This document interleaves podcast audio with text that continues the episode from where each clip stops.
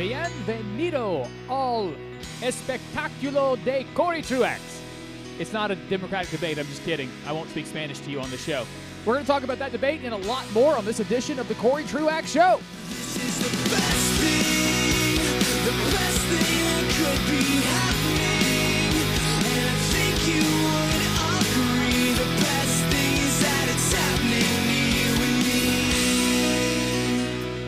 You do not need to adjust the SAP or whatever they call that button on your broadcast. I am not speaking in Spanish. I just thought it'd be fun to make fun of the Hispanic pandering, the Hispandering, if you will, that Cory Booker and Beto O'Rourke or Robert O'Rourke and the other guy who did the Spanish speaking in the Democratic debate just thought it'd be fun to start out by making fun of those guys. And we will continue with that throughout the show. But first, my name is indeed Cory Truax, amongst many other things. I am the pastor for teaching at Beechwood Church. Beechwood Church meets at 10:30 on Su- on Sunday mornings in Greenville, South Carolina. We'd love to have you there any given Sunday morning. I'm also the host of South Carolina Connections. That is a podcast of the Palmetto Family Podcast Network. Anywhere you find podcasts, you can find South Carolina Connections with Cory Truax. So that if you finish these 50 minutes of mine and you need 30 minutes more, you can go over there and find it. Indeed, on the show today, I- I think it's worth spending some time on the first Democratic debates that took place uh, for the uh, the contest to take on the current president in the general election. Uh, some other items I want to try to get to. I felt like Ben Shapiro and Mark Levin recently had a conversation that was helpful, especially in bridging the gap between older con- older Republicans and younger conservatives. I think there's something useful there in that conversation. I want to cover this lady who has accused the president of rape back about 20 years ago. Uh, and then also, I had a great uh, listener email from Adam. So there's a couple other things I want to try to get to if we have the time. Uh, so we'll go ahead and get started here with one other quick thought before the Democratic debates. Whenever you're listening to this, if it's live on Christian Talk 660, it's the weekend of 4th of July or Independence Day. There's some possibility you're listening to this on Independence Day. That is likely the day that I'm going to publish it or the day before. And we should not let the holiday go by on the show without without mentioning it. And I just have a couple quick thoughts for you. When I got into politics back in 2001, after reading some of the, the classics, and I did, I went back and did Leviathan, went back and read some of the uh, T- Thomas Hobbes, read some of him, John Locke. I quickly got into the founders, read the Federalist Papers, got Madison's notes on the convention, notes on Virginia from Thomas Jefferson, and totally recognizing the moral failings of some of our founders, even while recognizing those, I came to a deep affection for our founders. I came to a deep affection for the 57 men who fi- signed the Declaration of Independence. I think it's the 54 or 57. Can't remember how many signed the Constitution. Yeah, I, I just think about what it meant when they get together in 1787 in Philadelphia and they write the words that that comes soon after Benjamin Franklin said, "If we don't hang together, we'll all hang separately." And they, they they wrote to each other this compact that we will pledge to each other our lives, our fortune, and our sacred honor. And they meant that very literally. That we have founding fathers in the country that, in the face of royal tyranny during the Enlightenment period, when we start to recognize as people that this is no way to run governments, that the divine right of kings over people, the, the sovereign families of the planet, this is no way to run the government, this, that we would have a, instead a government by the people and for the people. When they say we will pledge together our lives, our fortune, and our sacred honor, they meant that. Knowing that if they lose, they will be hanged. Knowing that if they lose, and even if they win, they might go broke in these fortunes that they had. That they were willing to die because of their honor, knowing that they had the moral position over the over the King of England and George III. And I came to a deep affinity for them as men and their bravery, despite their moral failings. And then I come to appreciate those ideas, how revolutionary they were. I appreciate so deeply the articulation of Thomas Jefferson that we hold these truths, the truths I'm about to tell you, we hold them self evident. So the, I don't need any other argument. This is self evident. On its face, it is obvious and intuitive to the heart of man. We hold this truth to be self evident. All men are created equal.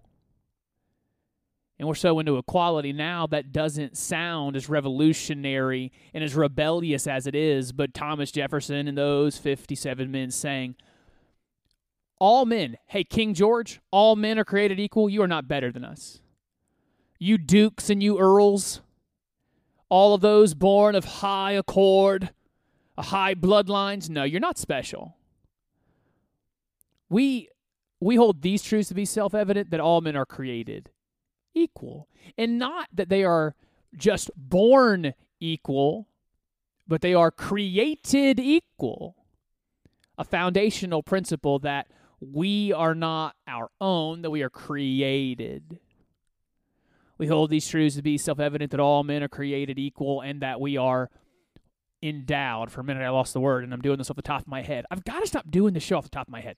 The uh, we are endowed by our Creator. Again, Creator. We're given Creator cer- by our Creator certain inalienable rights, rights that we cannot have separated from us. Inalienable rights. Among them, so that's, they're not limited to these, but among them are life, liberty, and the pursuit of happiness. At the beginning draft, it was property, life, liberty, and property.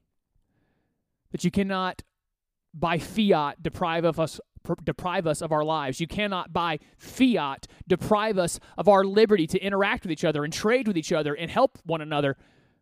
And you cannot keep from us our property.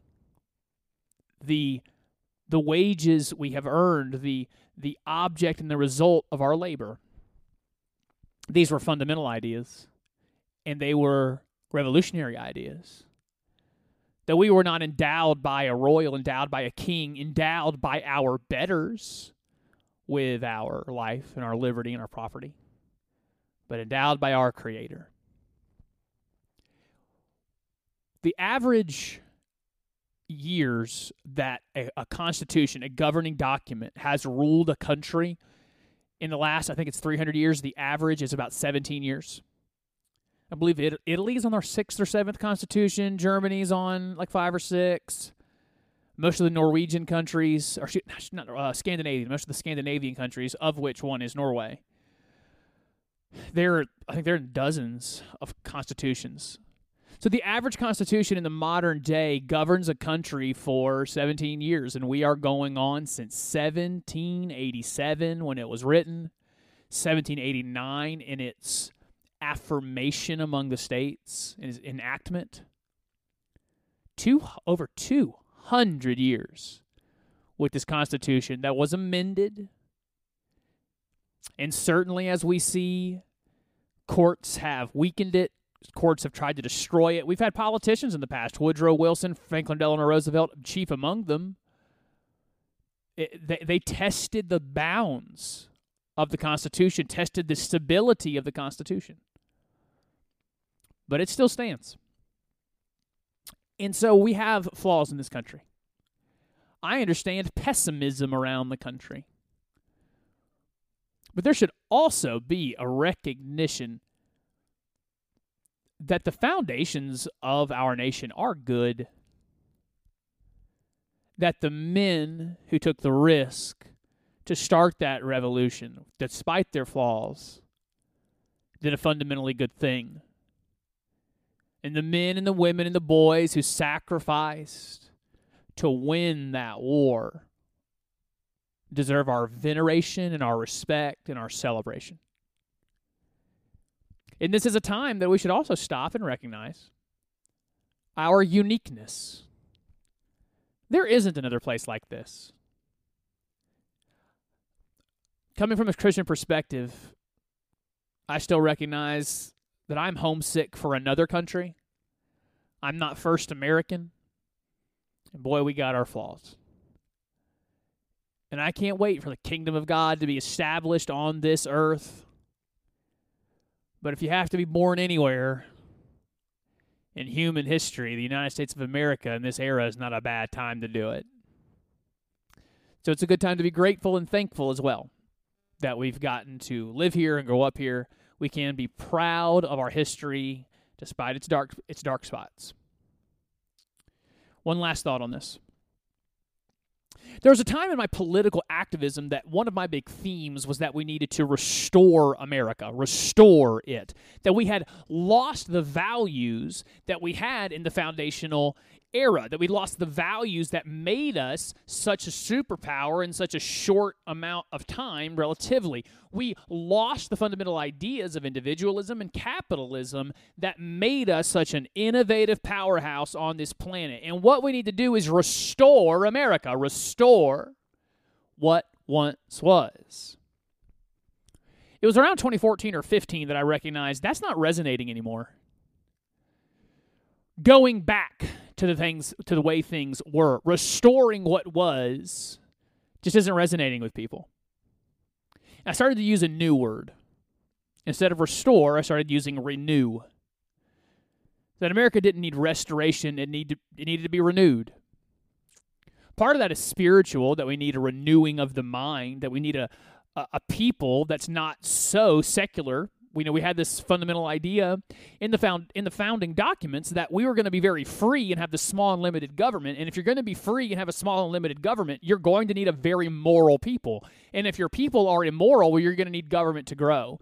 And government has grown partly because we are such an immoral people. And so we needed this renewal spiritually and a renewing of our minds, but also generally, we're so far from where the Constitution was. These ideas of individualism and capitalism, they're they're now revolutionary again.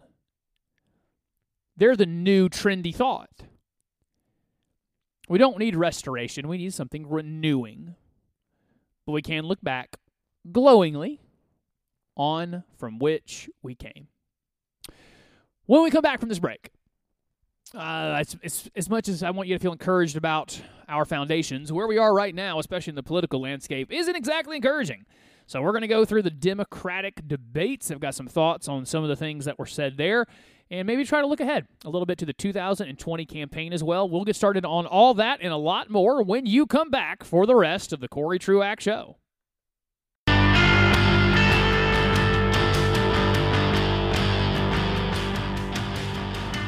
Hello there. Welcome back to the Cory Truax Show. Hey, would you be so kind as to connect to the show on Facebook, Twitter, or Instagram? If you look for me, Cory Truax, you will find the show there.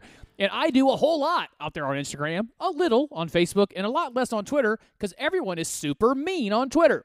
Nevertheless, uh, that's a good way to get more content throughout the week. If you are listening to the show on the podcast, as more more and more of you are doing, if you would review the show, give it ratings, continue it will continue to help the show grow so that other people can see that you're there.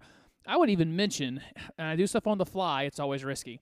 I believe this young lady's name was Sharon. She went to my Facebook page and just I found it. Here it is. Sharon said on the Facebook page, uh, I've been listening for a while. Thanks for being original and not just part of an echo chamber. That was hugely meaningful to me. I deeply appreciate that kind of encouragement. And you can find the show on any of those social media routes, or you can do it at Cory Truax Show at gmail.com, Cory Truax Show at gmail.com. Additionally, you can call the Anchor app. If you have the Anchor app on your phone, you can leave a voicemail for the show. We can play that audio as well. Next up, I'm going to use The Guardian. i am a fan of foreign media much more than any of the American media. I like to try to get the international media's view. It's still fairly left wing, but it's it's biased in a different way.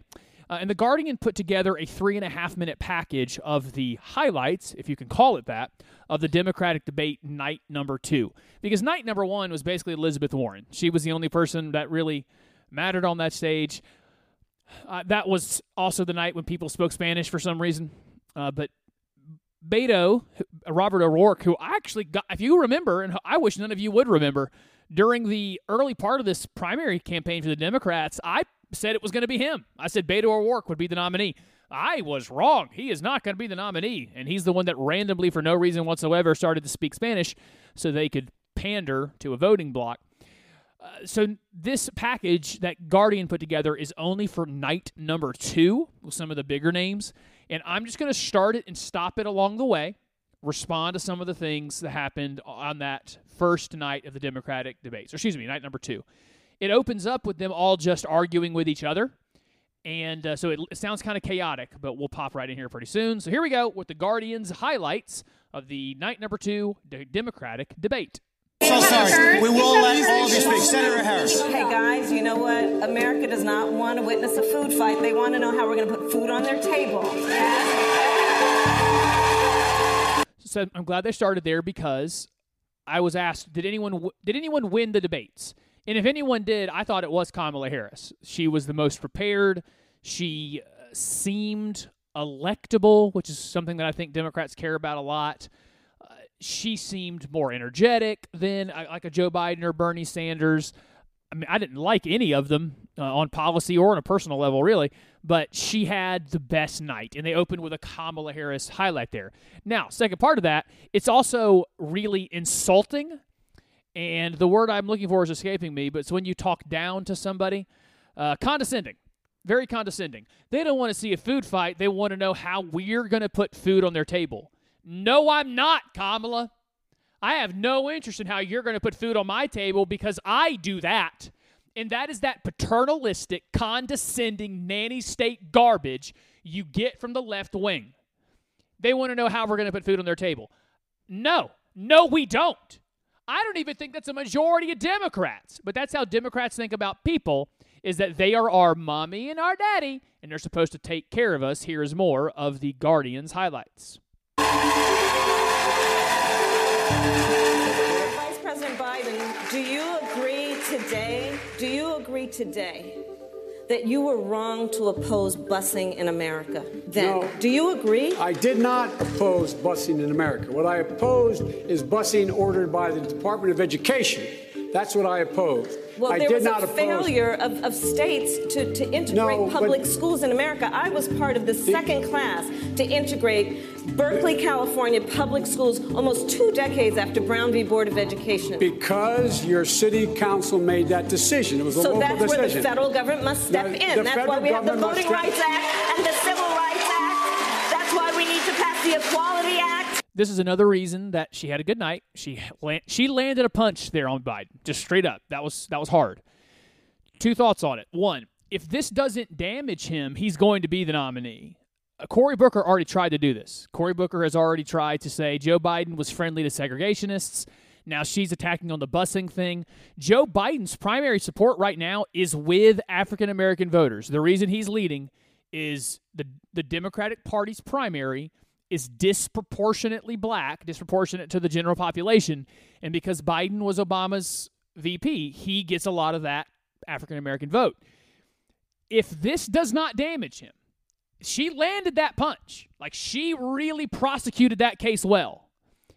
And if he is not damaged by it in the polls, there is no touching him. He's going to win this nomination. If the black vote stays behind Joe Biden, he cannot lose this primary, and that's why they're going after him in that way. And he, being the front runner, he got most of the heat, most of the attacks were on Biden. And I would even commend the NBC uh, moderators, which is hard for me to do. It's hard for me to say nice things about the media, but they were hardest on Biden and Bernie. And Biden and Bernie are the the leaders, and so they deserve the most scrutiny, and they did that to them. The second thought on there, though, was this is another thing that's intellectually lazy out there on the left. There is this idea that if you're unwilling to use the government to force something, then you're not for it. So if you're, or like if you're not uh, willing for the government to pay for something, you're not for it. So like they in this Democratic debate on abortions, for example, if you're unwilling for the government to pay for abortion, then you're not really for abortion. So you could be for, I'm for every abortion being legal all the way to the point of birth. You just got to pay for it yourself. You can't use tax money. In this Democratic Party, if you're not willing to use the government to pay for or force what you want, then you're not really for it. And that's backward and it's dark thinking and it's dumb. But that's the thinking Kamala Harris used here to attack Joe Biden. If you weren't for the forced busing of students, then you weren't for integration. You must be racist. I, I'll go ahead and say it because I'm not going to ever run for anything. If I would have been a politician back then, I would have been anti busing. I would have been not for government forcing integration. We needed integrated schools and we need integrated communities. The racism of the time is immoral, it's ungodly, it's unbiblical. And I would have been saying all that too. I would have been talking about the immorality of the racial bias in any group. But no, I, I, am not thinking we need to use tax money to uh, bus people 45 minutes from their house to a school just so that we can say we're forcing integration. Joe Biden's position is the correct position at the time. But now looking back on it, and the way Democrats think now, it becomes a liability for him. Here's more of the Guardian's highlights of the second night of the Democratic debates. That's why we need to pass the ERA. I was six years old when a presidential candidate came to the California Democratic Convention and said, It's time to pass the torch to a new generation of Americans. That candidate was then Senator Joe Biden. Joe Biden was right when he said it was time to pass the torch to a new generation of Americans 32 years ago. He's still right today. If we're going to solve the issues of automation, Eric Swalwell, Swalwell there attacking Biden on his age and how long he's been around. Biden's response, I recall, was not exactly a Reagan response. You know, Reagan got that attack from Mondale in 84, and Reagan said, uh, I refuse to make age a an issue in this campaign. I refuse to use my opponent's youth and inexperience against him. So Reagan had this very, uh, it's really clever uh, comeback for it. Biden had no comeback. Biden was unprepared. Like, I don't know how you got through preparation and no one on your team said, Hey, Joe, they're to say you're old. You should have a comeback for that. Because his comeback was, uh, I'm not ready to give up that torch, Eric. That was all he had. Uh, and so, but he did, body language wise, Biden did well. He smiled at it, he laughed at it. Uh, but that was another attack on Biden that night pass the torch. Senator Sanders, I'll give you 10 seconds just to ask the, answer the very direct question. Will you raise taxes for the middle class in a Sanders administration? People who have health care under Medicare for all will have no premiums, no deductibles, no co-payments, no out of exp- out of pocket expenses. Yes, they will pay more in taxes. I can't believe I'm going to say it. I appreciate Bernie Sanders for that. This is one of my, one of my big pet peeves on the show. Uh, if you recall, a few months ago, I, I did an entire probably 30 minutes on this. I just wanted someone to treat American voters like adults. If you want a bunch of stuff, you have to pay for it. There's not free. There is not free health care. There's not free retirement. There's not free college. None of it exists. I wanted politicians like Bernie Sanders to treat Americans like adults. If you point towards Norway and Switzerland and Sweden and how they have so much stuff that's quote free, you also need to say also the average income earner there. So in America, someone who's making around 50 grand, the average income earner is paying more than 50% of their income in taxes. You need to say it. Because when you do this dumb thing folks on the left do. we're going to tax the millionaires and the billionaires, and we're going to tax Amazon and, and, and Netflix. We're going to tax those who have all these the super high incomes. Okay, that'll get you like 15% there. Where are you going to get the rest of it? You, there's not enough money at the high end to pay for these things. It doesn't exist. And so for Bernie Sanders to admit, yeah, if we if we do Medicare for all, yes, you will pay more in taxes. And now he needs to be specific and admit you will pay drastically more in taxes if he is elected.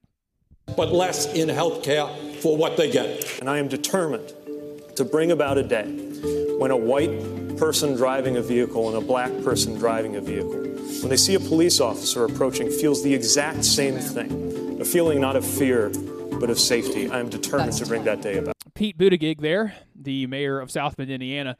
If, if Kamala Harris came out best in the debate, he came out smartest. Uh, looking back on some of those highlights, he does him. Let me say it this way. I know I come across as arrogant. I'm going to say it anyway. I'm positive I'm smarter than most of these politicians. Like if we sat down and took an SAT, sat down and took an LSAT or a GRE, like I'm going to beat most of them. I'm going to have a higher score. I think Pete Buttigieg is smarter than I am. I'm basically positive he has a much broader vocabulary. He has a better control of his language. That the guy knows more stuff than I do. He's read more than I've read. That's as far as I can go in complimenting him. If he were smart, he would stop doing what he was doing. Uh, let me give you a little, uh, I guess this is strategic talk. I think what most Democrats have decided is Joe Biden owns the moderate voter. About 40% of Democratic voters say they are moderate. And, D- and Joe Biden's going to get them all.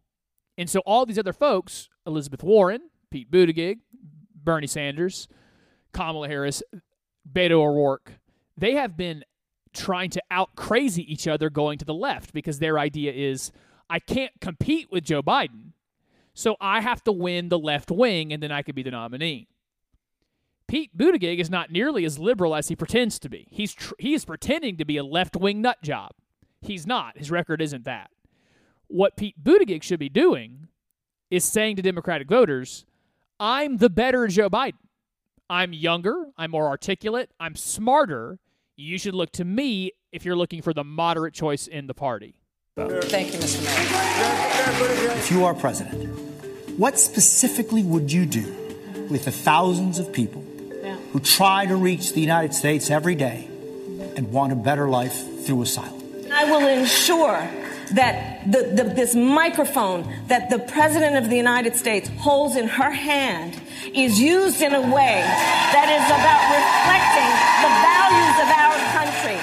And I can't stand Democratic voters for that junk.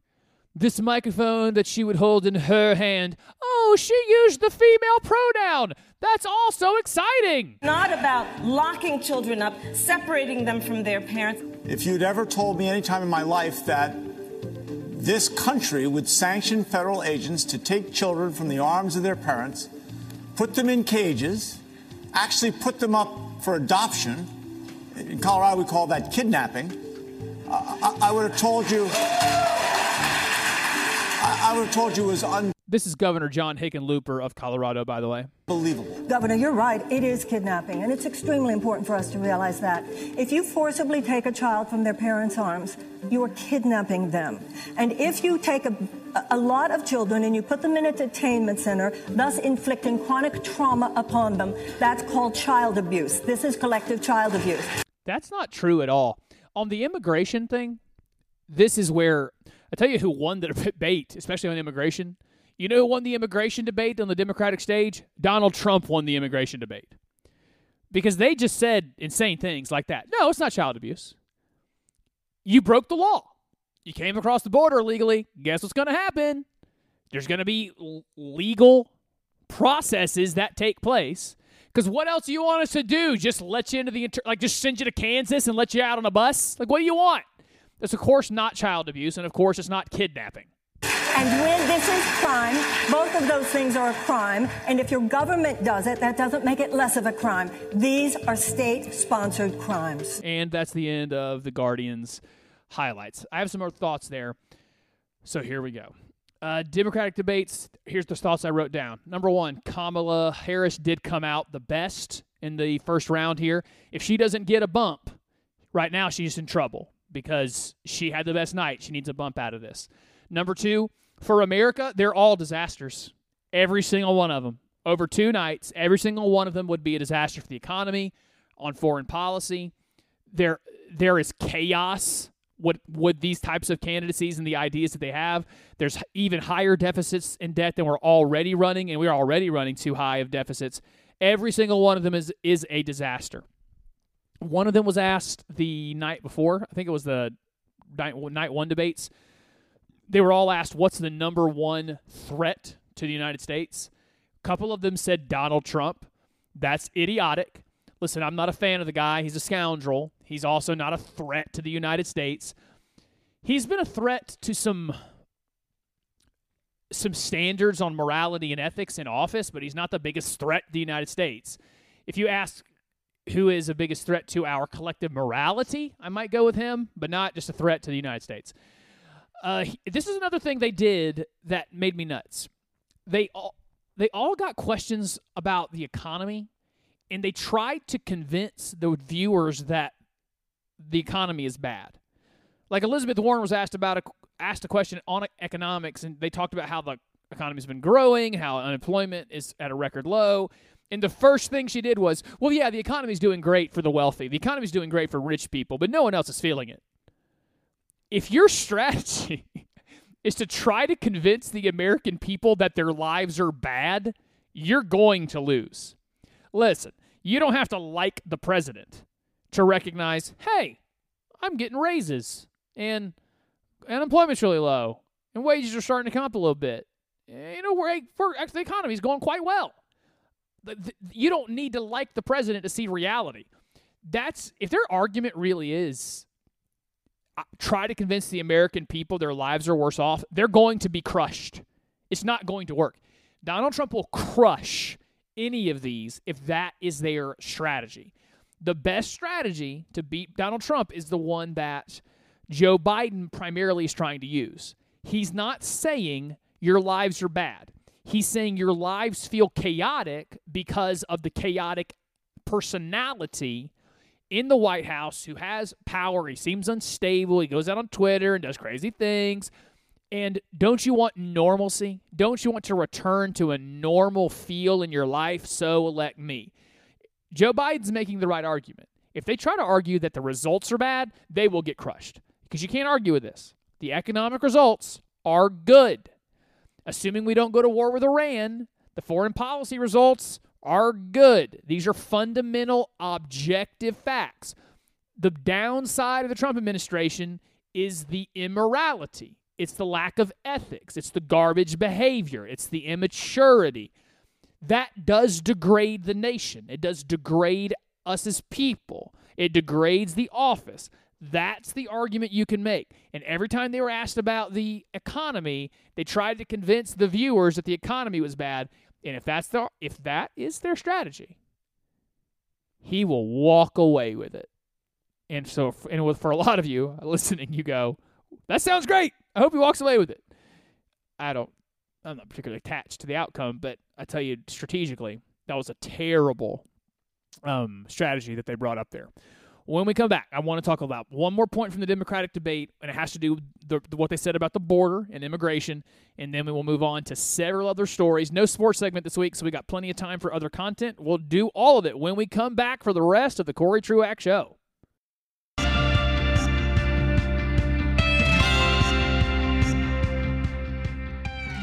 Welcome back to the Cory Truax Show. Glad you've stuck with us here all the way to the end. I want to finish up the discussion of the Democratic debates, and then we'll move on to some other ideas. It is un. Uh, let me say it this way: it is most likely that one of the top three issues in the campaign coming up, whoever the Democratic nominee is, and then the pr- against the president, is going to be how we handle the border and immigration.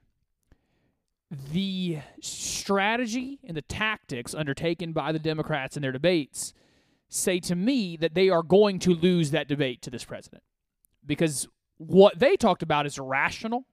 It's not just compassionate. Like there is uh, an, there is an argument to be made against this president's immigration policy and how we've handled some things when it comes to compassion. They went well beyond compassion all the way to other utter insanity. I will give you some examples. So all of them said, every single one, that we should not deport anyone who's here illegally. And also, all of them indicated that their health care plans would cover people who are here illegally. So, literally, I mean this, I'm not overplaying it. This is not hyperbole. The Democratic position on illegal immigrants and health care is this if you can get here, we should pay for your health care. If anyone on planet Earth can get themselves into this country, all of the planet, 7 billion people, we should pay for your health care. That's insane. That's dumb. It's stupid. And if you're in the middle, even if you don't like the president, you're upset about how he behaves and he embarrasses you. That's really the number one. That's the number one emotion I have around him is he embarrasses me. I'm embarrassed by him. The even when you're like that, you hear them going, "Yeah, anyone who wants to come should be able to come and stay, and we should pay for their health care." All right, that's dumb. That's a dumb way to think you can run a country. And as a garbage a person as the president is, he doesn't say stuff that dumb about the topic. You, here's how you need to understand it. If you want to have a welfare state, you must have borders. This is one of the reasons that places like Norway and Sweden have had welfare states. They don't let immigrants in. They have some of the lowest numbers of allowing refugees and immigrants. Because what they're saying is, we're going to have a welfare state. We're just going to care for ourselves. We can't have other people coming in and taking the resources. So we're going to have a big welfare state. You can't have a welfare state and open borders. You can only have one. So if you want open borders and anyone can come in, then you have to dismantle all the programs of giving money away. Which, by the way, that's my position. I'm I am for basically unfettered immigration. If someone wants to if someone wants to come here and try, I want them to be able to come here and try. But I don't want them to get any money out of my pocket or yours. I am basically for unfettered immigration, making it really easy for anyone and any number of people that want to come here, you can come. You're getting nothing from the government though. You're getting no that's not who we want. If you're coming to get benefits of other people's work, we don't want you here. But anyone who wants to come and make their own living and pay their own way, I don't care where you're from. You're from my home country of the Ivory Coast. I call it my home country because I was born there. You're from Australia, New Zealand. You're from Latin America, wherever you're from. You're from Egypt. You're from Saudi Arabia, United Arab Emirates. If you want to come here and make your own way, come on over here and try. I'm for everybody on the planet coming here if they if they go, they want to try that. But then we have to dismantle our welfare system. You cannot have both. You can have one or the other or or neither. And so I am for no welfare state and basically no borders. But you can't have welfare state and no borders. That's not how it works. One other thought on border policy. They seem on that debate stage to have no interest in deterring people coming across the border illegally. The most moral and the smartest immigration policy is one where we discourage people from coming into the country illegally. Here's why. If people believe they're not going to be able to get in, you will start to see a diminishment of those making very dangerous treks. You see down on the border this picture that went viral of a father and a I think it's a 2-year-old girl face down in a river, drowning trying to get across that border. Well, what we what we know is they we, thus far as we know they had no true asylum claim. They were economic migrants. Dad just wanted a better life. He actually had a job at Papa John's in his home country of I think El, it was it was Guatemala, Guatemala or El Salvador, El Salvador, and his wife worked another fast food job. They had an okay-ish life. They wanted more of a life. I understand that. But when th- then they were thinking they were going to get very little opposition, they were able to get the country easily, and so they made the mistake of trying, and they tragically died. It is the moral thing to set up a deterrent so that people stop doing risky, hard things to try to get into the country. Moreover, we talk about the morality of it for Democrats on that stage. They talk about the separation of families, they talk about the inhumane uh, the inhumane conditions down on the border. I generally agree that a lot of those conditions are inhumane and they should be better. You know who also is trying to do that? Republicans. Republicans have bills in the House and the Senate to fund all the beds that Democrats want down there, to fund all the medicine and to fund all the uh, the, the, different shelters you want to build so pe- in beds so kids can sleep in beds instead of on the floor. And Democrats won't fund it. Democrats won't fund those things because they want the pictures, because they want the political point to be able to say there's people on the border suffering and it's the Republicans' fault or it's Trump's fault. They don't, Democrats don't care about how these things are going on the border. Otherwise, they would fund it. Alexandria Ocasio Cortez this week was trying to, uh, was cheering on the workers of Wayfair. Wayfair is a company that was providing beds to the facilities down on the border so kids could sleep in beds instead on the floor. She was encouraging their, those workers to walk off the job. So, so that the way they say that is because you don't want to be providing furniture for these facilities. Oh, really? You don't want to provide beds to these kids? And so that you are making a political point at the detriment of those at the border. If this is going to be their border policy, again, he's not skilled at it. That real estate mogul can prosecute the case against a Democratic can- candidate if this is going to be their insane border policy. All right, that's enough of the Democratic debates. Next up, I'm going to play for you some audio. Ben Shapiro, who I say is the most important voice in conservative media, he's also the future of conservative media, if he's not already the right now of it. He had Mark Levin on his show. These two guys are interesting to me in the Republican primary 2016 because they're the true, real conservatives. They were never Trump people.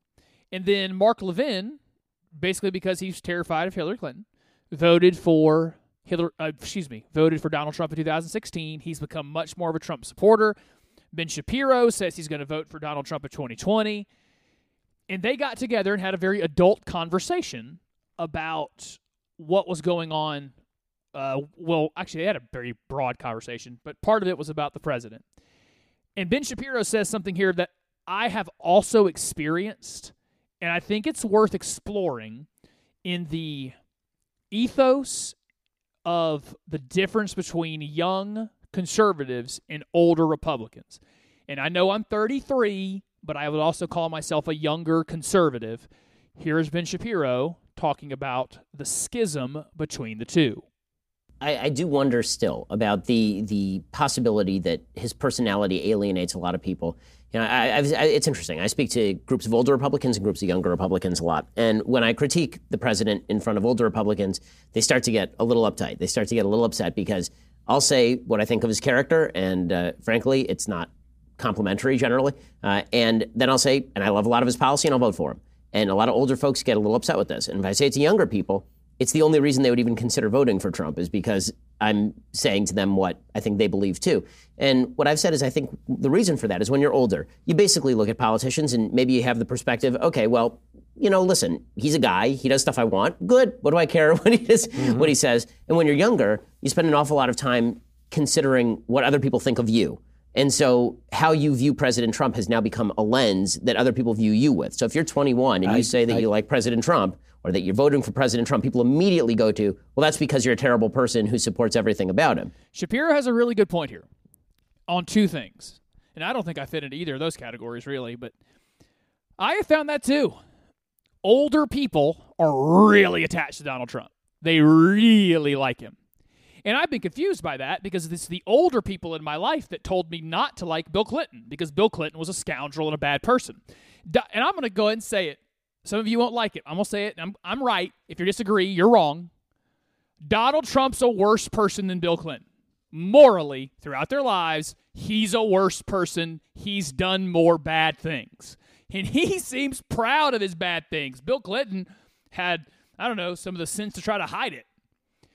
But older people, I guess, see politicians as a vehicle. Like he's just a vehicle to policy. And so I don't care who he is and how he behaves. And so I will admit, you know, since the Trump administration started, um, yeah, the vehicle's been pretty good, guys. I have some. The tariffs have been stupid. They're idiotic policy. Beyond that, policy's been pretty daggum good. The policy's like an A minus kind of policy and the personal behavior has still been like a D, maybe an F. And so apparently for older people, they get uptight when you say anything bad about them at all because it's the policy's good. Stick with the policy. But for younger folks, now he's saying here, young people care because of how it makes them appear to their peers. And Shapiro, one of Shapiro's big things on Donald Trump is even if we're getting good policy right now, we're not playing the long game because he is going to make conservatism Donald Trump's going to make conservatism and republicanism so poisonous to the next generation, then these are your only four years to eight years. And after Donald Trump's gone, you've you have ruined everything because all the, the voters 40 and under are embarrassed to even be around the guy. I told you that's even my most common emotion around the president. He embarrasses me. And so Shapiro's thought has been, yeah, you're getting good policy, but are you guys even thinking about what's going to happen 10 and 20 years from now? Is he ruining us for the next 10 to 20 years?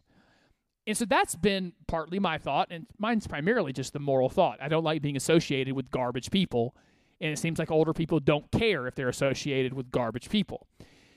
I wanted to get you some of Mark Levin's response on that, but uh, we got to move on. I have like five minutes left, and I had one more point I absolutely wanted to make today. And that point comes from uh, a recent sermon. So uh, I only preach at Beechwood 12, 14 times a year, maybe 15 at the most. And here recently, I finished a series in Mark, and I wanted to bring to you one of those points, especially around this. We've had a very political show today. That's very rare for me. I think you can admit that. Most of my shows are not political. And here's what I want to bring you. We recently went through the beginning part of the book of Mark, and in that, you get a, a roster of the disciples that Jesus calls. And Jesus calls a really diverse group of people, especially ideo- ideologically. He calls Simon the Zealot, whose position was to throw off Roman rule, but he also called Matthew the tax collector, who was to work, his political position was to work with the Romans. And you have to imagine over the three years of Jesus' ministry, Simon the Zealot and Mark the tax collector, they had some discussions about how they should handle politically the Romans. He called Bartholomew, who was very easy to convince of anything, like he had just a really strong faith, and he called Thomas, who we think of as doubting Thomas. Jesus called to himself people that were very different. And it brought to mind this old uh, phrase, you probably have all heard the phrase, blood is thicker than water we have uh, our, our our understanding of that in American culture has been family matters. When you say blood is thicker than water, what you're saying is blood that binds us. It matters more than the other relationships we have. You know, so don't forget your family. But the original quote is actually me- the opposite meaning. The quote is attributed to a Scottish general, and the full quote was this: "The bad no, that's not it. Yes, here it is the blood of battle is thicker than the water of the womb. And what he was saying is it's actually water that joins you and your brothers and sisters. It's water that joins you to your father and mother. It's the water of the womb. But the true connection you have is through the blood of battle. It's those you do life with, it's those that you do battle with. That is your true brother. And Jesus, even in that same passage, he's he's got someone coming in and saying, "Your brothers and your mother are looking for you." And Jesus says back to them, "Who are my brothers and my mother?" These people who I'm talking to that do the, the will of the Father, they're my brothers and they, they are my mother. And it's this thing for us to remember if you're listening to me and you're part of the Christian faith. There is this family of God that's timeless, it does not have geographic barriers. And whether you like it or not, if you're a follower of Jesus, you and I, I'm your brother. You may not like me and your family, but I'm there, guys. He's not kicking me out. And we have this beautiful reality that even in the 12 people that Jesus called to himself, there were political differences, there were philosophical differences, but they were unified around Jesus. And even in the polit- in the uh, in the world in which we live, in the families that we have, there are disagreements about medical decisions and financial decisions. There are decisions about politicians. There's all kinds of separation. But if you are in Christ, we are in one big family together.